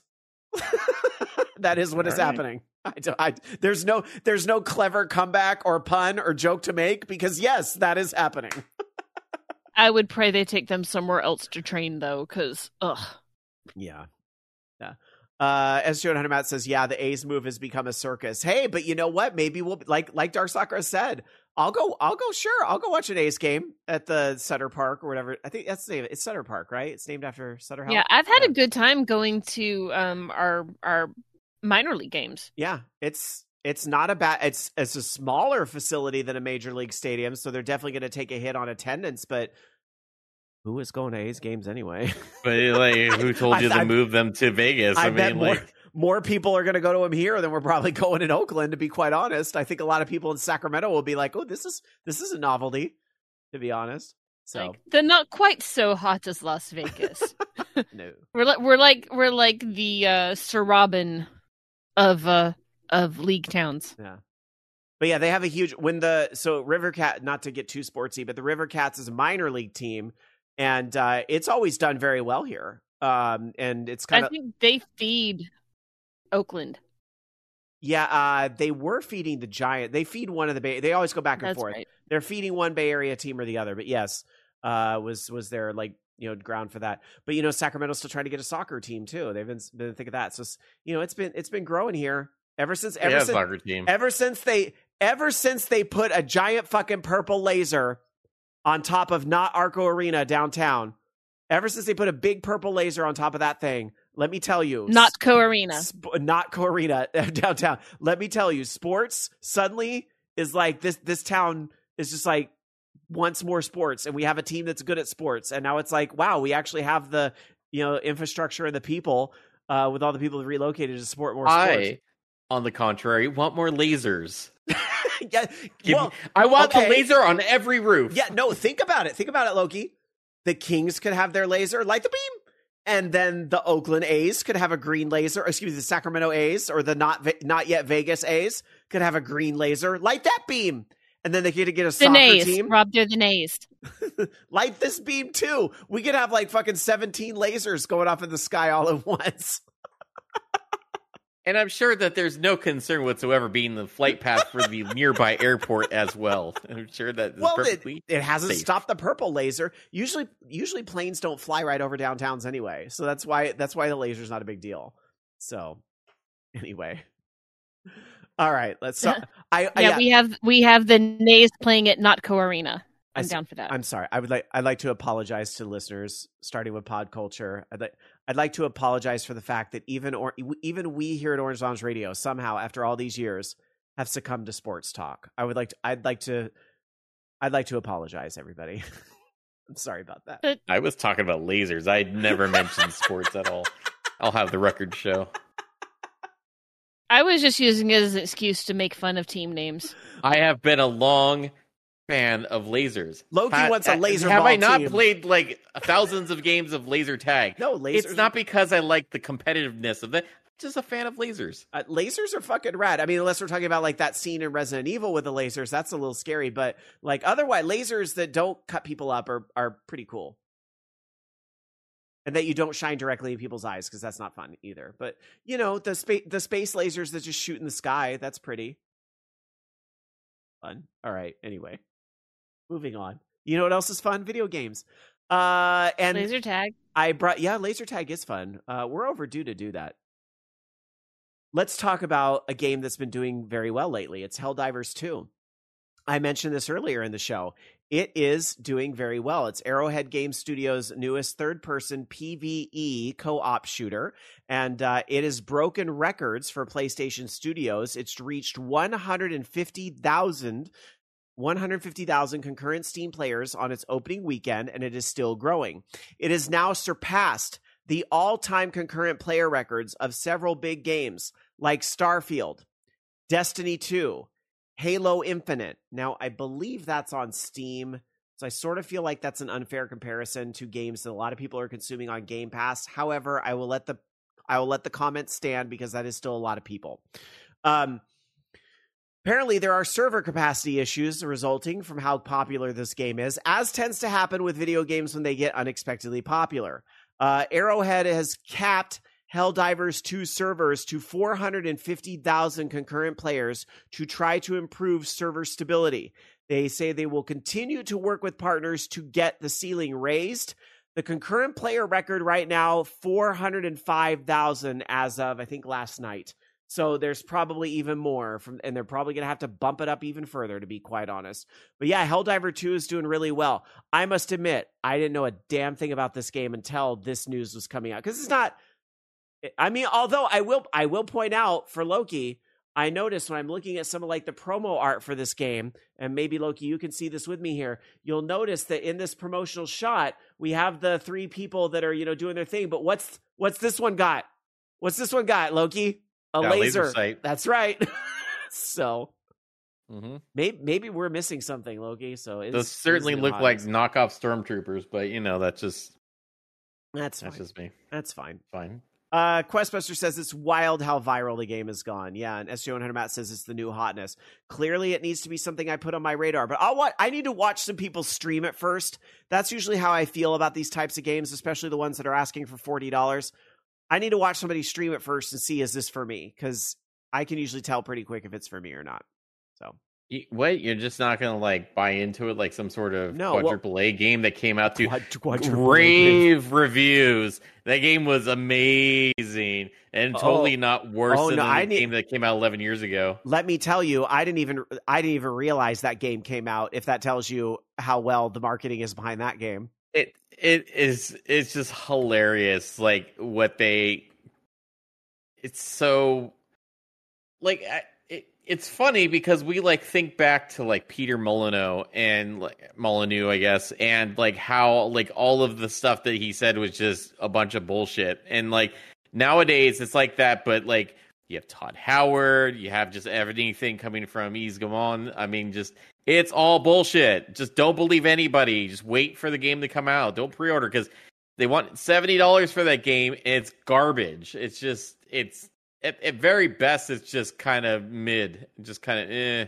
whatever. But it's certainly not a quadruple Oh, a quadruple no, no, A no. game. Look, English is a complicated language, Loki, and the whole thing was it wasn't a quadruple A game; it was a quadruple A game. Quadruple A game. That's yep. it's just I can see English. You, it's, it's sometimes it's hard to know how to pronounce the vowel. Like it's very it's very complicated, and that's that's what it is. Yeah. This was a quadruple. A game. Makes sense. Yeah. I di- I didn't I didn't even fucking know it came out. What does that tell you? I know it came out because it's fun watching the reviews for it because I know it's going to be bad. Just like watching the reviews for, like, say, uh, Madam Web or something like that. it, it's fun because There's a lot of can- mid stuff happening right now, isn't there? Like, what is going on? I'm a little afraid for Madam Web is a, a quadruple A movie. You just don't understand. It's it's just it goes above everyone's head, which is why no, they no, think no. it's That bad. no, no, no. Loki, you have to pronounce the vowel differently there too. Madam Web is a quadruple ah movie, and that's the sound people make running out of the theater screaming. That's what that is. No, I don't. I don't know anything about that movie besides people don't like it. To be honest, I know the comics are you interested in the movie?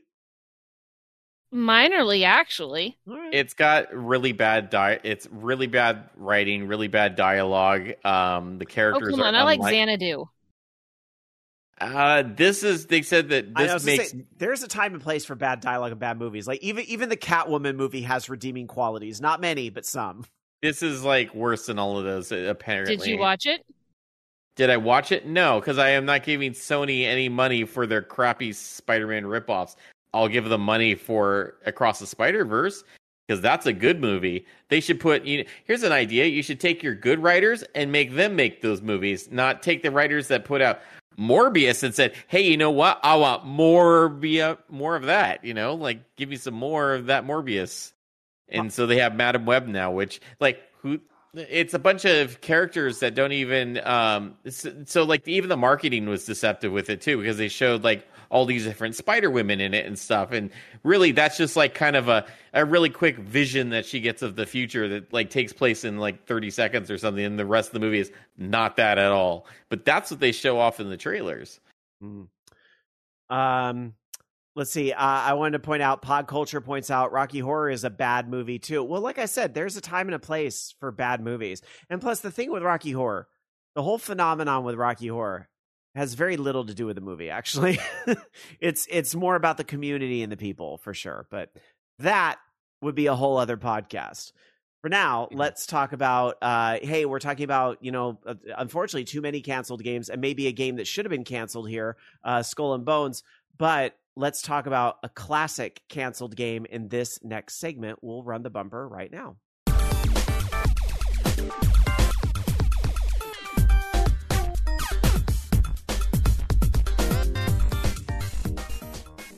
And now it's time to travel back to a simpler time where I'll dive into the vault and pull out a classic and tell you about it.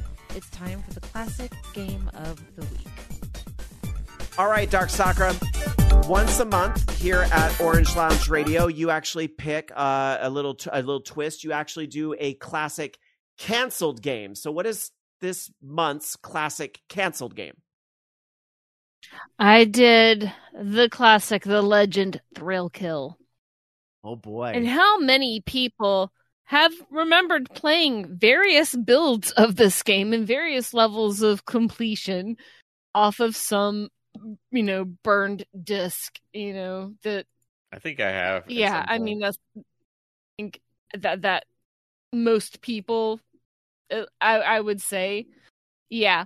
So thrill kill was um a fighting game that was developed by paradox development for the playstation. It was intended to be released in 1998 and the game's plot is about 10 people who get sent to hell after dying on earth and are forced by Marukka, the goddess of secrets, to fight to the death, I guess the again death, for a chance at reincarnation. And it was uh, marketed to be the first four player 3D fighting game. So, because you could play with the multi tap. Um, and each of the character has a kill meter that as you keep attacking once it's filled up you get a gory finisher move called a thrill kill. Um, the game began life as a game called earth monster which was a sport video game that was based off of um, a mesoamerican ball game where you are you attack each other when you're trying to get the ball into a hoop, kind of like violent basketball, I guess. Um, but then it was scrapped in favor of doing a BDSM themed fighting game, and they were gonna. Uh, uh, it basically got a, an AO rating, and it was the you know first game to receive its rating like that for violence. Um, but at any rate, um, the thrill kill was considered to be very fun. It was in you know going back in beta, people really loved it. I think I played an early beta of it, but then EA, uh, it was actually going to be published by Virgin, uh, Virgin Interactive, but then EA got the publishing rights and chose not to release it or sell it to other publishers because it was considered too graphic. Now, that said, welcome to the internet. So, there were bootleg versions of the game going around on various pirating platforms and ROM releases. And then um, the game did live on in a a different version of the game. It was released in 1999 as a reskinned game uh, called Wu Tang Shaolin Style. It was developed by Paradox and they used Thrill Kill's engine uh, to do it. In fact, uh, they used Thrill Kill's engine in a few other games. Um, so basically, as as it goes, you've got four point, uh, opponents in a closed 3D room who have to, you know, fight each other with gory thrill kills and stuff. Um, so you've got four attack buttons, and each one corresponds to an arm and a leg. Um, if you stand still, you auto block or hold down a guard button. Um, double tapping in the direction lets you dash. Um, you have throws, including a swap throw. Um, so you can switch places with another character. You have a hold throw where you, you know, do like a lock or something. Um, and you have uh, high and low counters um, instead of you know your life bar. Like I said, you've got your your kill meter, and it increases with each successful attack. And whoever hits that meter first has to use their thrill kill on another appointment of their choice, which then removes them from the round. And you're you know so basically whoever hits the most and kills the fastest, you know, ends up on top. You've got different modes. You have an arcade mode where you are a single player through eight stages against computer controlled opponents. Um, the first six are four player matches, and the latter two are one on one, where you fight Judas and Marukka. Um, then you have uh, the verses where you can play with your friends. You can use the PlayStation multi tap. There's a training mode for a single player to go against a computer opponent to learn the moves and you know you can even do uh uh, if you perform each of their their moves in this mode, you get a fifth costume to the character. Um, your your characters, your levels, I'm sorry, are also really interesting. You have Dante's Cage, the Crematorium, Sacrificial Ruins, Chamber of Anguish, the Lavatory, Insane Asylum, Slaughterhouse of the Flesh, Sewer of Styx, Sinner's Cell, and Homicide Avenue. Yeah, these are so your characters. Let's let's begin with the characters. So you have Belladonna, Donna, who is a librarian who became a dominatrix and killed her husband and sister after discovering they were having an affair, and Damn. she died by electrocuting herself with a cattle prod. My goodness. Yeah. Oh, these character descriptions, these are these are gold. You have Kane, who is an arsonist who got trapped inside a building he set on fire and was burned alive. And he has very wide reaches and he farts fire. nice.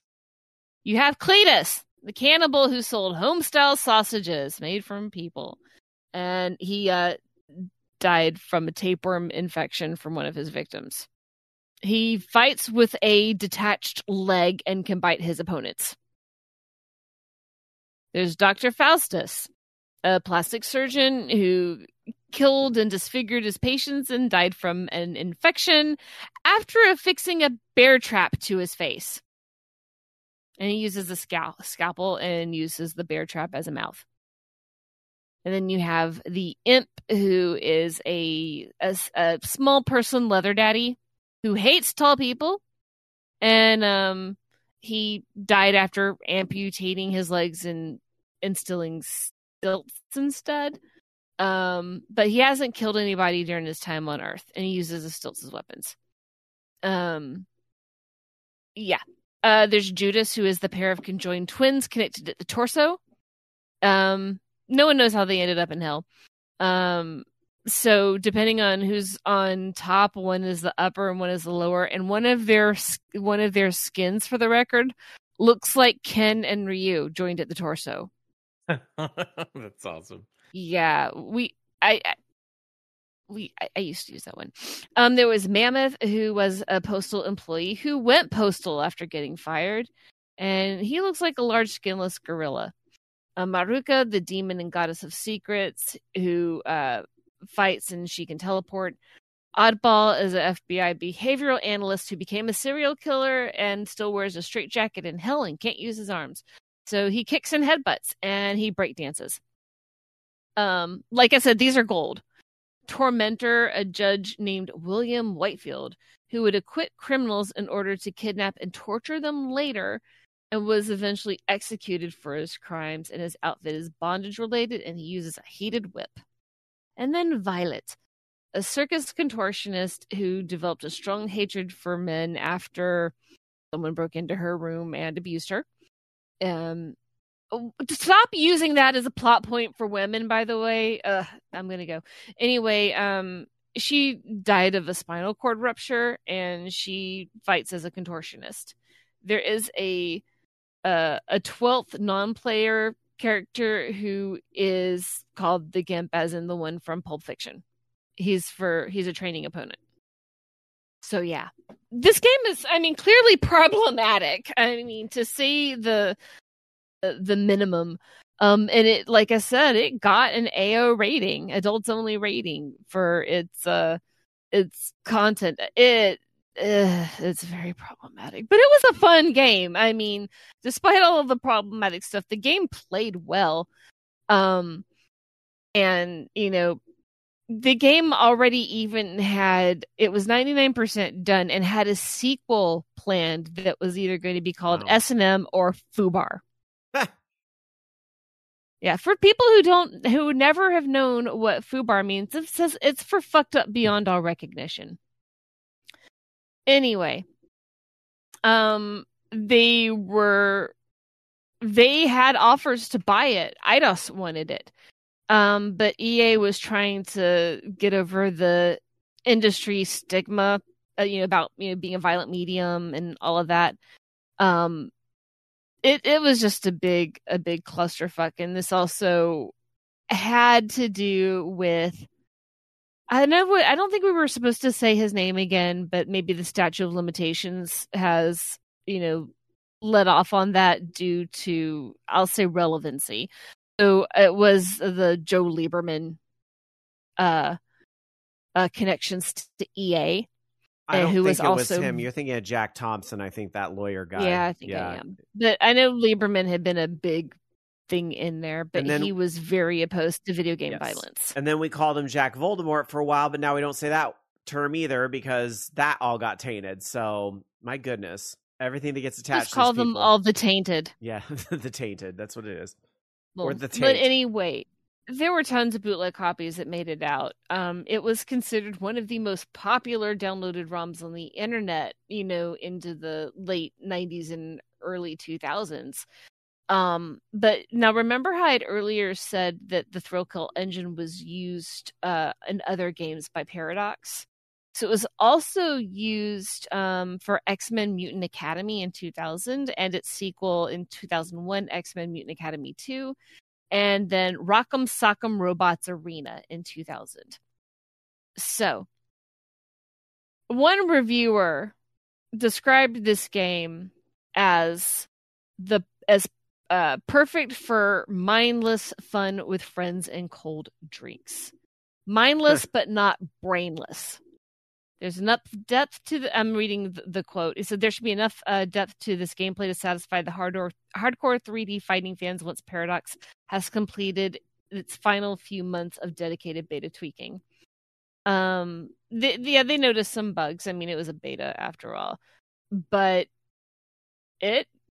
I mean, GamePro put it on the list of 50 best fighting game characters ever in 2011 for uh you know for some of the characters there. I mean it was it's it's a classic. I mean and as far as i'm considered because it was just so available i i for me to even you know it was hard for me to even remember that this actually had been a canceled game. Yeah. Because it was just everywhere. I mean you can buy quote commercial copies like the 99% finished ones with you know people having filled in the gaps and everything. So i mean yeah that's it. It's thrill kill it is very um, interesting that you know uh, this is a very good story of once it's on the internet there's no stopping it right? Like a lot of fan projects that get canceled by nintendo and that sort of thing right? We learned that you know you don't announce those sort of things until the rom's on the internet because at that point well there's no stopping it it's everywhere now. This is a very exactly. interesting early example of that right? So but to for what yeah something like that I actually knew very little about this game. I knew of it because I think you've brought it up on the show before, but um, and I brought it over to I, your house, to your apartment. I literally never remember playing this. I know I don't doubt that that's true, but it's just one of those like I, I don't remember it. But now now that I'm seeing it again, I'm like, wow, it looks like garbage. well, I mean, it is, you know, but keep in mind, you know, and it was a it, The- it was its time. For its time, it's the yeah. PS1 had been out. Let's see, I started college in '95, and that's when we had one. So, Mhm. I mean, uh, for and, and again, it was it wasn't hundred percent polished, but it was it played really solidly. Like I could see why they would want to have uh, reused that engine for other games Yeah. because it was it was a solid engine to boot. Yeah. You know, we had a lot of fun playing playing the game, you know, and just going, "Oh, look at that!" Uh, you know, being like five year olds pointing at the the naughty Mhm. bits. hmm mm-hmm. So Like the yeah. first time playing Mortal Kombat or something, you know, like tee hee but like those character stories, those are fucked yeah, up. that's that's a lot. That's a lot. Uh, my my. I had to progress we've made since rephrase a few things just so we don't get, you know. Yeah. Yeah. All right. Well, there it is, your classic canceled game of the month, and we will look forward to next month's canceled game. All right, unless uh, you know, the segment gets canceled. No, it won't. We'll be back No. next month with that. Okay.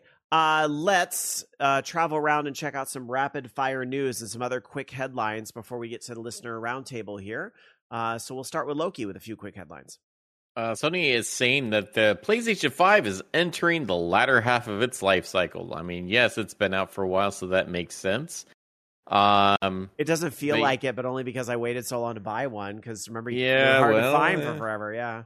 That's true. Uh, they said regarding the PlayStation 5 hardware, uh, which enters its fifth year since launch, partially due to it entering the latter half of the console cycle, we aim to optimize sales with greater emphasis on balance with profits. So we anticipate a gradual decline in unit sales from the next fiscal year onwards.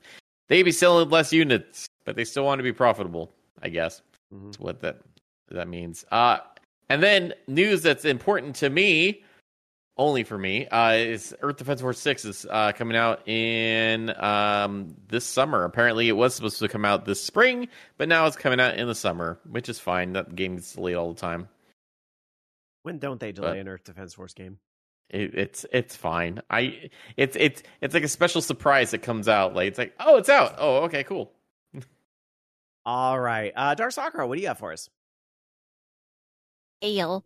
Um, Arcade One Up had a leak that um for the Marvel versus Peggy. Capcom 2 cabinet that they have X-Men 97 deluxe uh arcade uh art.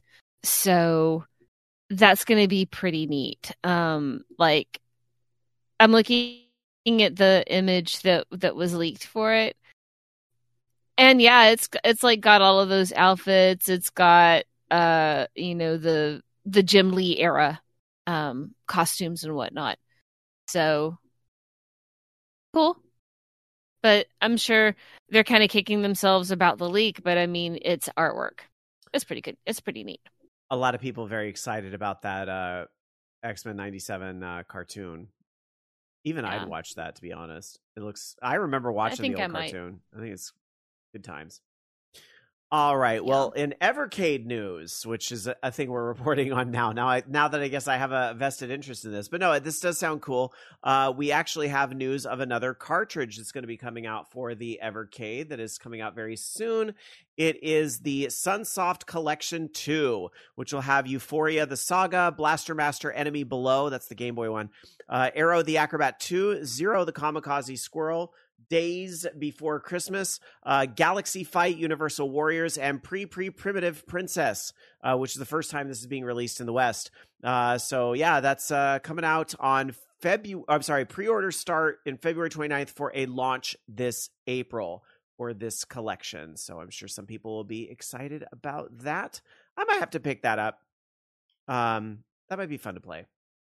I do want to get one of those. I was actually looking at too. They have so there is um oh god they they have one. It's not the Evercade, but it's it's similar to that, and it also plays Evercade cartridges. I think it wow. was. It's like it looks like a Game Boy almost. Uh, I don't know if it's the Evercade's Super Pocket is what yeah, there's two, there's they that's the thing. They have a like a desktop and a portable. They have two different systems. Evercade, Right, but this they have the portable one that's kind of more of the form factor of like a PSP or something like that, and this is more of a form factor of like a Game Boy. uh, type of thing. Oh, it's uh, it's the yeah Super Pocket is what it's called. It looks cool. Yeah. I want to get. I want to get some. All right. Well, uh, I think we have now a chance to travel the world and check out some release dates and see what's coming out in a game store near you. So let's start with the U.S. Loki. Uh, let's see. So in the U.S., we have uh, the Lost Legends of Redwall, the Scout Anthology on PC, PlayStation 4, PlayStation 5, Xbox One, and Xbox Series. IREM Collection Volume 2 on Nintendo Switch, PlayStation 4, PlayStation 5, Xbox One, and Xbox Series. Uh, Nightingale on PC. We have uh, Bandle Tale, a League of Legends story on PC and Nintendo Switch. Uh, Last Epoch on PC. Slave Zero X on PC, Nintendo Switch, PlayStation 4, PlayStation 5, Xbox One, Xbox Series. Terminator Dark Fate Defiance on PC, uh, Corpo Nation The Sorting Process on PC, uh, King Arthur Knight's Tale on PlayStation 5 and Xbox Series, Pacific Drive on PlayStation 5 and PC, uh, Retro Game Challenge. Wait, that's Japan. Never mind. Uh, Son of the Forest or Sons of the Forest. That's on PC. I think that's probably coming out early access because I think that's already been out. Um, and then we've got uh, Yohane the Parhelion, uh, Numazu in the Mirage, and that's on PC, Nintendo Switch, and PlayStation 5. And last but not least for the week, uh, we have Promenade on PC, Nintendo Switch, PlayStation 4, PlayStation 5, Xbox One, and Xbox Series. That's it. All right, well, let's go to Japan, where we have a few things coming out on the Switch this week. We have Shin Chan, Shiro of Coal Town, comes out on the Switch. Yohane the Parhelion uh, comes out as well in a regular and limited, uh, excuse me, premium box limited edition. We also have a game coming out in several different limited editions. I think it's because this is this is like one of those uh, schoolgirl dating sims. Like it's your very big stereotypical schoolgirl dating sim. Uh, Seifuku Kanojo comes out, and there are different limited boxes Oh. for some of the different girlfriends. Seifuku is a school uniform. Yeah. So basically, it's just called uh, uh schoolgirl. It's called schoolgirl. That is Like, sorta. Yeah, that's what it is. Uh, Lunaria, virtualized Moonchild comes out in regular and limited edition as well. Retro Game Challenge One Plus Two Replay. I think that's the one Loki was starting to read. Uh, that is, uh, I think that's the one based off the show, the CX. Uh, Mhm. yeah, it's that one. So that's coming out in Japan as well. It looks like it has its own little cute little mini games. I don't know if there are things that were like popularized from the show or what, but uh, it looks cute. So check that out. Um, retro game challenge that is out on this 22nd with everything else on the switch we also have uh five fun goni igai na ketsamatsu monochrome no toshokan comes out as well from d3 and uh, that is it for Japanese releases on the Switch. But let me check the play- PlayStation 5. I'm going to guess we're going to get some overlap there. And yeah, Yohane the Parhelion comes out as well uh, on the PS5. Uh, but that's it. So it's a much bigger week on the Switch than it is on the PS5. That's for sure. Uh, ah, Bobby Blackwolf says retro game challenge on DS was fun. It did come out here on DS, so this must be a revival of sorts on. It, it's the Switch. yeah, it's the DS versions on the Switch now. Oh, combined. Got it. Because one and two, right? Yeah. Yeah. Okay. Got it. All right. How about the UK? Uh, Dark Sakura. A handful. I'm going to go through the end of the month. We have um, Operation Serpents for PlayStation for February 23rd. For PlayStation and Switch, we have Broforce.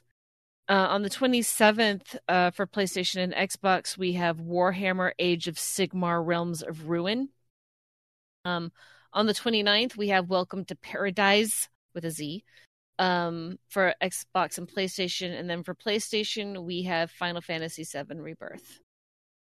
All right.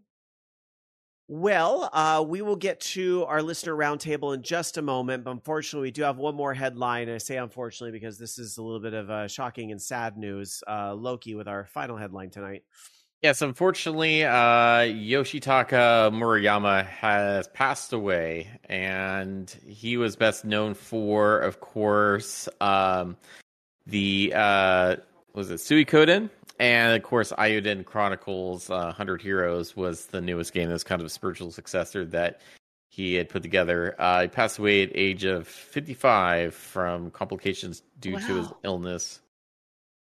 And they didn't really yeah. disclose much more about what the illness is. Yeah, they're trying to keep it sad. pretty private. It sounds yeah. like, yeah. That's still yeah, very young, very sad, and um, you know, also when you consider that Eiyuden Chronicles is coming out in like just a couple of months, I think it's an April release if I remember right. So it's really tragic that he didn't get a chance to see how the game ultimately ends up being received, which hopefully is pretty good.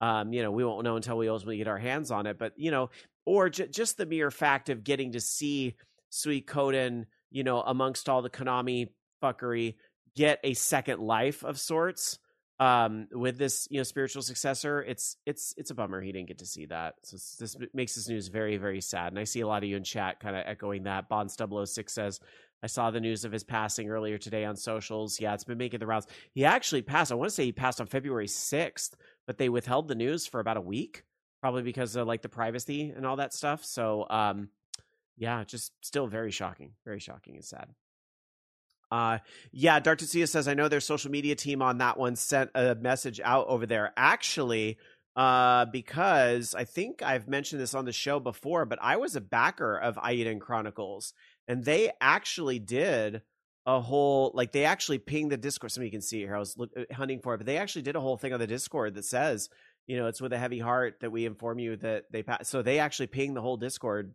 uh, to kind of mention that, which is you know, really sad, uh, obviously, with that news. So, anyway, now I just, sorry, I just screwed up my Discord by switching windows there. Let's try that. There we go. Okay. Um, let's get into the listener roundtable. We'd like to invite your emails, your calls, your carrier pigeons. Uh, participate at orangeloungeradio.com is the place where you can send an email. If you'd like to call in tonight, uh, visit our Discord over at vognetwork.com slash Discord and head over to our green room. But I do believe we have at least one email tonight, so I'm going to throw it over to Dark Sakura. We do indeed have the just one. Um, we have from YYR. So I will read it as soon as it stops bugging me. There we go. All right. Um, hello, LR. I couldn't help but comment on reactions last week to the news that new plastic instruments are coming. I believe the reactions included Goodwill, Ozone, Landfill, and OK way way back in 2015 when rock band 4 and guitar hero live both launched i believe they both arrived at least two to three years too early. They needed to have waited longer to generate adequate demand. Today i still believe that. We know today that sales of both titles did not meet expectations but despite that even now there are still many devoted fans who continue to enjoy the rock band series of games including many who enjoyed the series back in its heyday but have not actually played rock band 4 yet I was one of the folks that was thinking about trying Rock Band 4 on Xbox during the pandemic. I managed to get the software cheap, 10 bucks for the disc, and of course, I already had a USB microphone. Next, I needed the guitar, and here's where the problem begins. Um, personally, I have a wireless Guitar Hero controller as well as a wired Rock Band 1 guitar, both for Xbox 360.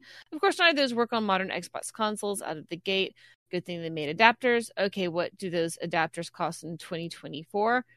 Uh, the adapter that allows you to use wireless Xbox 360 peripherals and Rock Band 4 is currently going between 250 and $300 by itself in used condition. The wired adapter can go up to 400. Forget it, you might say. I'll just get the Rock Band 4 guitar controllers. Well, those are starting around $200 used, and you want drums, that'll be at least 250 to 300 used, of course. It's true that music games through the last 20 plus years have often required people spending some serious money on controllers and accessories, especially the niche Japanese titles. But to even be able to play Rock Band 4 at all now is prohibitively expensive for most people. And now in 2024, PDP has announced the production of new Rock Band 4 guitar controllers. Joke if you like, but this means that a number of folks, myself included, will not actually be able to play the game even if these new PDP guitars wind up costing over $100, that is still affordable to some folks when compared to some options right now. Not to mention, these controllers will be brand new and hopefully will have decent build quality. So, yeah, as ridiculous as this may seem, it actually is important to some folks. Anyways, thanks as always for the show. Let's march toward a thousand to continue. Rock on OLR, Aaron YYR. Yeah, like I, I understand how maybe our somewhat dismissive comments may have rubbed you the wrong way, and I get it because I know you're a music game music game fan at heart, you know, and we we're big music game fans too. But you know, at the end of the day, here's what it is with peripherals, and why you know at least my comment was, you know, I, I think I'd said landfill or something. I don't know, one of those words was mine, but um, I, I think it was the eh. maybe yeah, uh, but but he, and here's why because in reality when those games were first out, those controllers and things were everywhere, and people were having rock band parties, and you know, it was all that good fun and stuff. But then it's just kind of like that all kind of disappeared. And I maybe not for you, but I'm talking about like on a large scale. You know, it's its mass popularity kind of disappeared, and now those plastic instruments really feel like they're piling up. I bet a lot of people don't even know that they might be sitting on a gold mine in their garage or in their basement of how much those controllers are worth at this time. But the reality is, I feel like, and I kind of hinted at this earlier in the show when I was talking about keyboards. I feel like if I were to pick one up, I would play it twice. I would be like, okay, that was cool. And then it's done. Because I think it would be a lot harder to find like a group of people who want to come together and do this thing in one place. Because, and this is the other very important part, that's not what Fortnite Festival is as far as I know, and I could be wrong, you can't play Fortnite Festival on one screen all in the same room. It's meant to be played with people across the internet in different places. So by that nature, it's kind of like, well, they don't really see you with the controller. So I, I feel like a lot of it kind of loses its charm with Fortnite Festival. I understand that, you know, people have very rich rock band libraries and this will allow people to tap into that still and so forth. I do understand all that, but I, I just kind of wonder for the for most gamers, how long? How ooh, the rain is really starting to come down outside. How long does that really last? That's all. But I'm glad, you know what? I'm mm. glad for you. And, you know, there are a lot of music game fans that really appreciate it and would use it on a regular basis. And for that reason, it's cool. But I just, I say landfill because uh, uh, for the most part, I think most of those plastic instruments, people don't know the value of them, and that's where they ended up. So, yeah. But I appreciate the perspective. Every gamer has a voice. So, all right. Well, if you want to send us an email in a future week, perhaps you have a differing opinion than we do. That's a okay. Participate at orangeloungeradio.com. As long as you're civil and respectful about it, we will hear those differing uh, opinions for sure. All right. That is definitely some red cell rain coming down outside right now. It sounds like the shower got turned on outside. Woo! Has it hit your place, uh, Loki? I know you're a little east of here, so probably hasn't hit you yet. Dark Sakura has it hit your place yet? It's pretty loud. I haven't noticed. I have noise canceling headphones on. Oh, that's probably why. All I right. can't tell because someone's showering right now too, so it just sounds like water, anyways. Yeah, it wouldn't. It, it takes. You're a little east of me, so it'll probably take some time to get over there. But anyway, all right.